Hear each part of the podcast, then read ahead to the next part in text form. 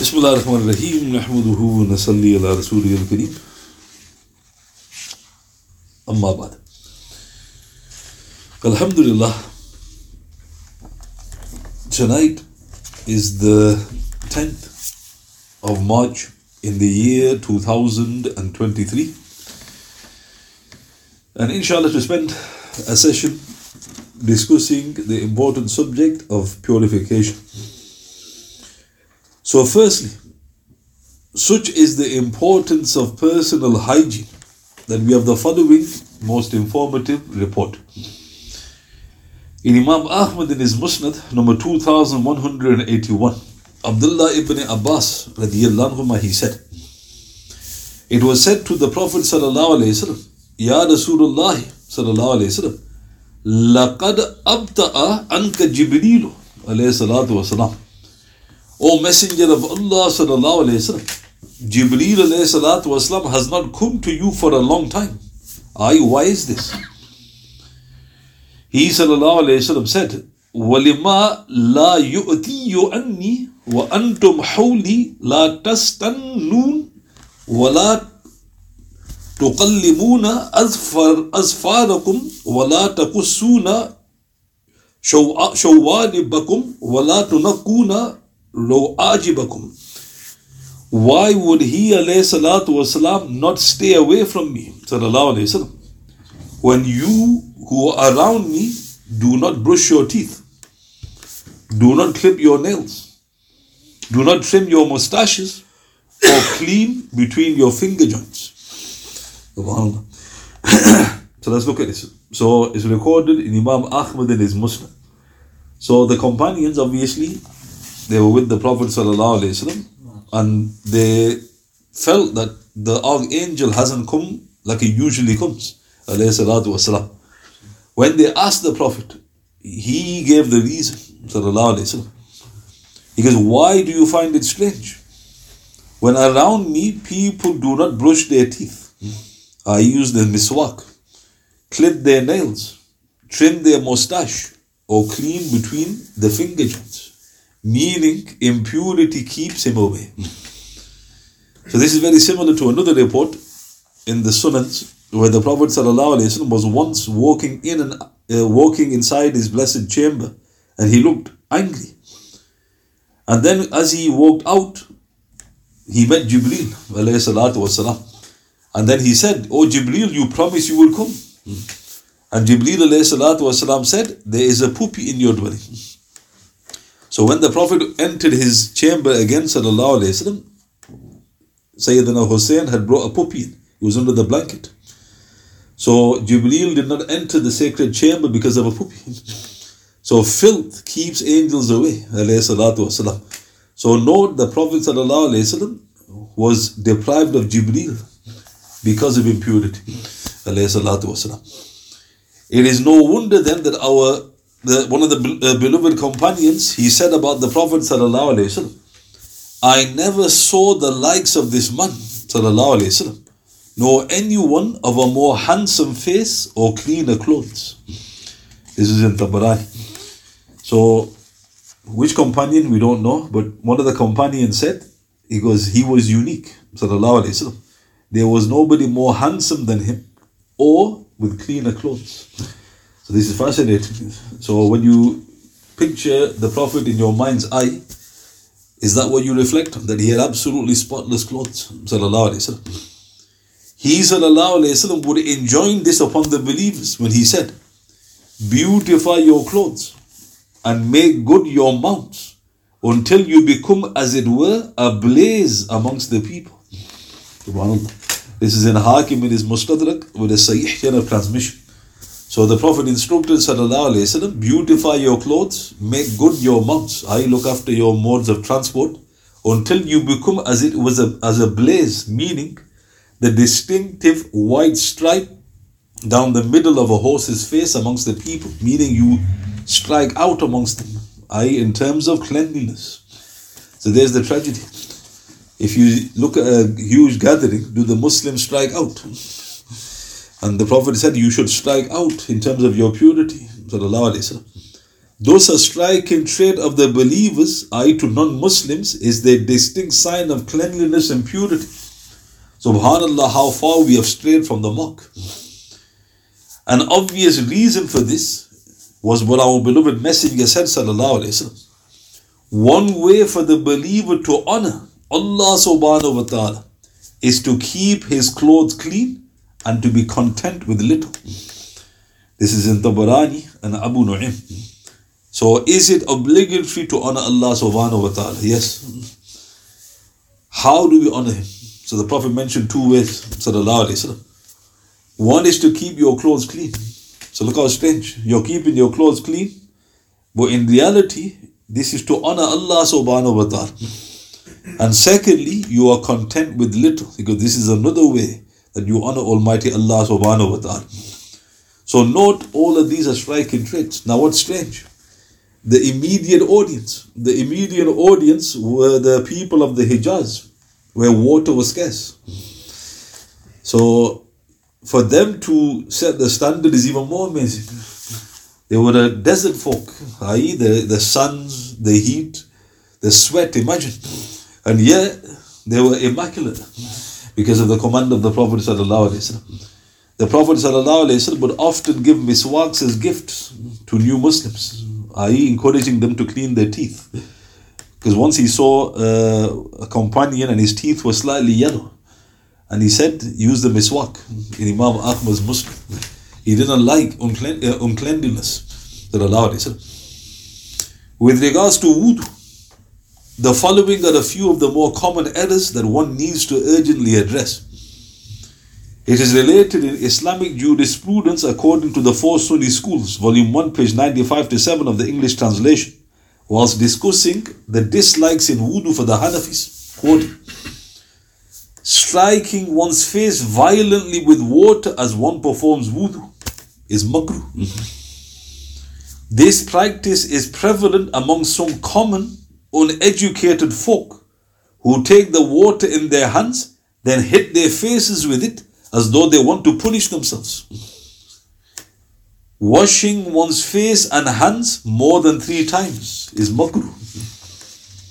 If someone washes his face four or five times, this must either be because he believes this number of times is required of him or that it is not required. If one believes it is required, the practice is makruh tahrimi, bordering on the haram. But if one does not believe it to be required, but does so simply in order to cool off in hot weather for reasons of hygiene and so forth, the practice is makruh tanzih, a slight dislike. The reason for this is that maintaining cleanliness and cooling oneself off are to be done at times other than that reserved for worship. Hmm. The use of excessive water is undesirable when the water is in one's own possession Whereas if it is public property set aside for the use of wudu, as is the water available in masjids and the like, wasting it is haram. So now let's look at this. So this is a very famous work of the four schools, and this is in terms for the Hanafis. So everything I mentioned is common. Right? It's not just like, oh, that one thing. You see people when they're washing their faces, they splash. You know, they sl- and then it goes on to the next person. Then a person, then obviously your fitna kicks in. This can't be right. Why is he splashing me? So you get the water, you put it on your face. You don't smash it on your face. Because that's makruh, disliked. Goes, secondly, washing it, any body part, more than three times. If you think this is a requirement, it is bordering on the haram. And if you're doing it just to cool off, this is shaitan's whisper. So it might be a hot day, so you think I'll do it four times to feel a bit hot. That is also a slight dislike. Why? Because it's an act of worship. Why are you putting your own nafs into an act of worship? Well, that's a slight dislike. And then using excessive water, even if it's your own, is makruh. So the problem now is we use taps. With a container, you can't really waste water.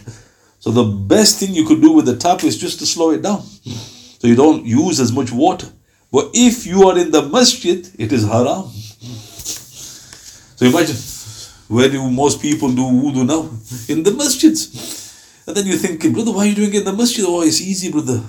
And then you go, be careful with the water. And then you go, well, be careful with the water. It's public property. And then you say, it's haram. So think about it. You've done a, a haram act to enter salat. Something's gone wrong. The venerable companion, Anas radiallahu he said, there is no good in using a large amount of water in wudu, for this act is induced by shaitan. This is in Kanzul Umal number 26,225. So, no matter how much you reason it, Sayyidina Anas radiallahu said, it's shaitan. Shaitan's giving you that whisper. I need more water. You know, people say this. Why do you need more water? One man came to the prophet, uh, came to the companion. He said, I need to wash my hair. I've got, you know, really thick hair. Uh, Ibn Abbas said, Rasulullah had thicker hair than you.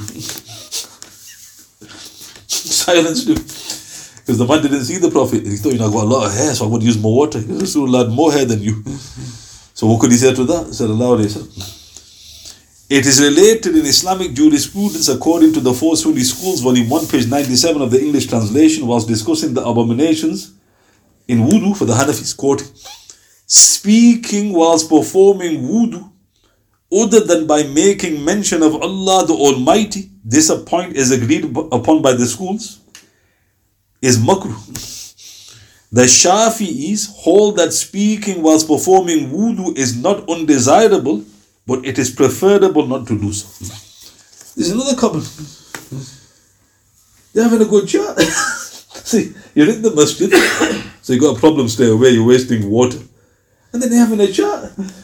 You know, watching, he's watching, oh, this uh, right, and then what time, that's, and then he goes, what, what time's footy on tonight? And then you're thinking, what the heck is going on here, brother? So you're doing a haram by, by wasting the water and you're doing a makruh act by talking in wudu. The Shafis, they state it is not a great dislike, but it is dislike nevertheless. It's just mild dislike. Again, common. Because it's an act of worship. Normally, in acts of worship, you are not allowed to talk. You notice this. In Salat, you can't talk. When you read in the Quran, what does a person do? He stops, he closes the Quran, then he then he starts talking. So what makes wudu different? What's very interesting, and I'm sure you've all experienced this, there's a shaitan in the wudu. And the shaitan inspires you to do all these things. One of the things he inspires you to do is to sing. A hadith mentions that. So what happens? Have you experienced that? All track for, you know, where, where's that come from? You know, going back into 80s. I think, I'm gonna minute, what the heck? And in Allah, when they're doing ghusl, you know, you know, it's that bad. You start laughing. You, you hear them outside. Oh, think what's he doing inside there? Is there karaoke going on? So that's the walahan, right? He's causing mischief in, uh, in your act of worship. How common are these errors amongst the Muslims? So let's now turn to the virtues. People talk about the virtues, they forget to mention what's forbidden. So one of the virtues which is worth mentioning, the hadith is in Daraqutni Abu Ya'la Targhib. Uthman ibn Affan radiallahu, he relates that our beloved messenger said sallallahu alayhi wasallam, whoever performs wudu and washes his hand three times, rinses his mouth three times, sniffs out from his nose three times, washes his face three times, and his hands up to the elbow three times, passes his hand over his head, washes his feet, and does not speak until he says, أشهد أن لا إله إلا الله وحده لا شريك له وأشهد أن محمدا عبده ورسوله He will be forgiven the sins that he performed between the two wudus. So this is very interesting. So when you do wudu, usually people do it when the wudu is terminated. So when you break wind, you gotta do wudu. This virtuous act becomes more difficult if you have that mindset. Why? Because some people are very good at keeping their wudu. So they do one wudu for the day. Don't Where's the second wudu? It might be the next day. So at least try to do two wudus a day. Now, you do what the Prophet said, which we all do, sallallahu alayhi but then you say that blessed zikr. أشهد أن لا إله إلا الله وحده لا شريك له وأشهد أن محمدا عبده ورسوله and the hadith says, you do not speak you, your wudu, you've not said anything except that. Then between the two wudus, your sins are forgiven. Subhanallah. Note, do not speak. That's why going back to the rulings of the Imams, they say it's makruh. Why are you depriving yourself of this reward? You know, people say, oh, harm is that in talking? I'm not broke my wudu. You've lost, you've lost virtue. Thus, one should get into a habit of performing a fresh wudu, not just when one is obligated to, but also just for such priceless blessings. Think about that. If somebody goes to you, I want my sins forgiven, go and do wudu. I'm in wudu. he doesn't get what you're talking about. He's going to do wudu, but don't talk. right? Then he goes, then there you go. You know, bear you know wisdom and sins are forgiven. So note, wudu should be guarded. Another thing which the hadith mentions is that when you flick your hands when you do wudu, the hadith says in Kanzul Umal, this is the fun of shaitan.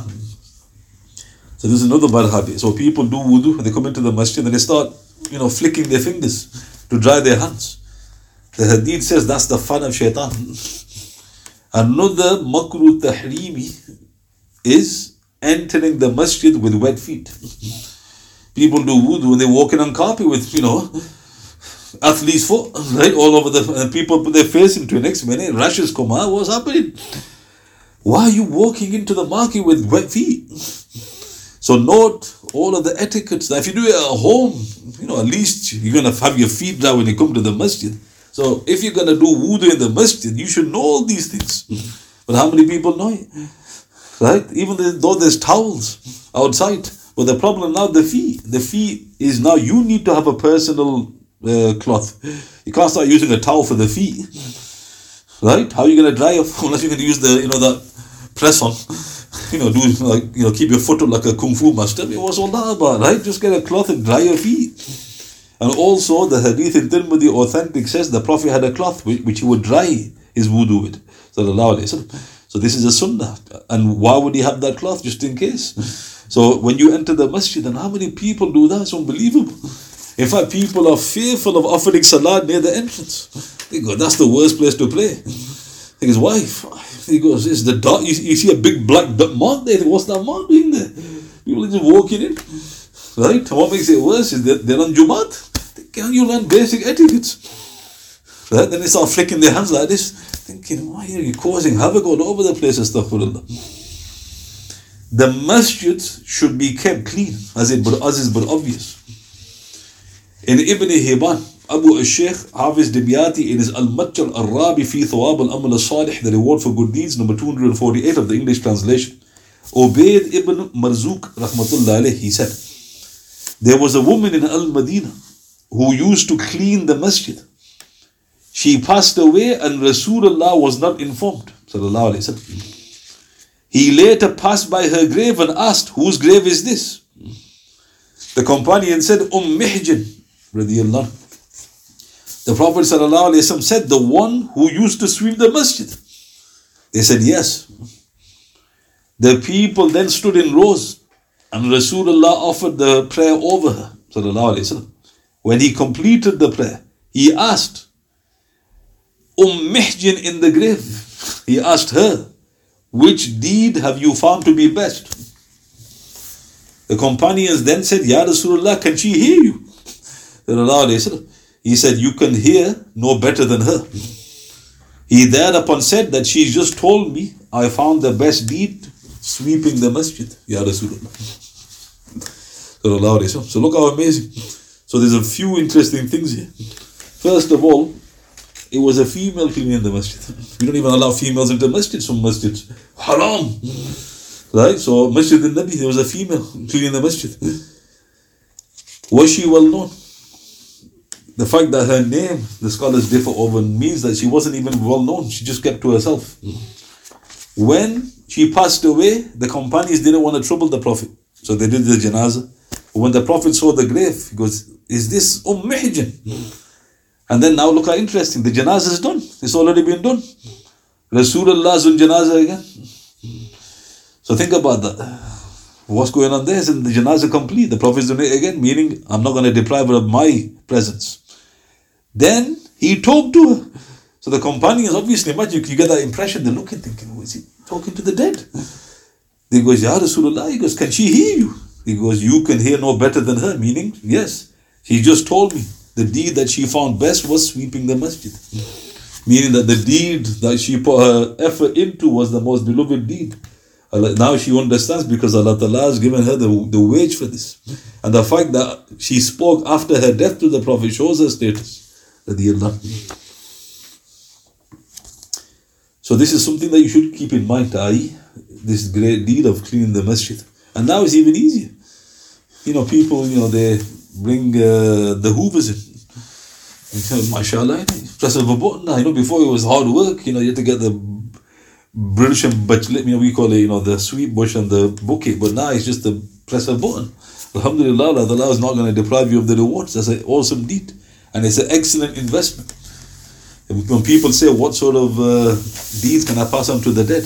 You know, can you think of a greater deed than that? You know, think about it. You know, people have died. Have you got a nice hoover for your father, your mother who's passed away?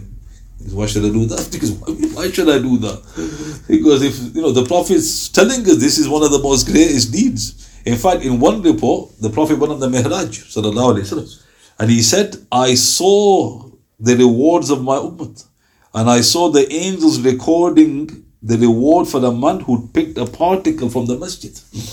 The Prophet actually saw it because I saw one of my ummatis pick something up and the angels were quickly recording the reward. The fact that the Prophet saw it on the Mihraj. Who was that person? Right? Then what about the person who's moving? How much rewards is he getting? And don't forget, you can pass these rewards on to the deceased, inshallah. And what's beautiful about it is you might even die. But it still continues because people are still using it. That's why you get a quality one. If it breaks down, huh, that's khudaf, isn't it? Sometimes it lets more truck out. what the hell is this?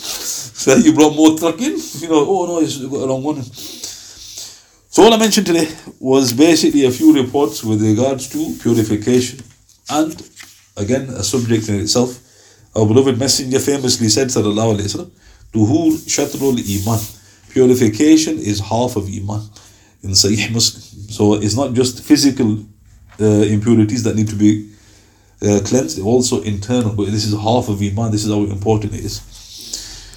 Are there any questions? سبحان بحمدك سبحانك اللهم وبحمدك أشهد لا إله إلا أنت أستغفرك وأتوب إليك واتوب بالله من الشيطان الرجيم. سبحان ربك رب العزة عما يصفون وسلام على المرسلين والحمد لله رب العالمين. بسم الله الرحمن الرحيم. والأصل الإنسان لفي خسر الذين آمنوا وعملوا الصالحات ووصف الحق ووصف الصبر صدق الله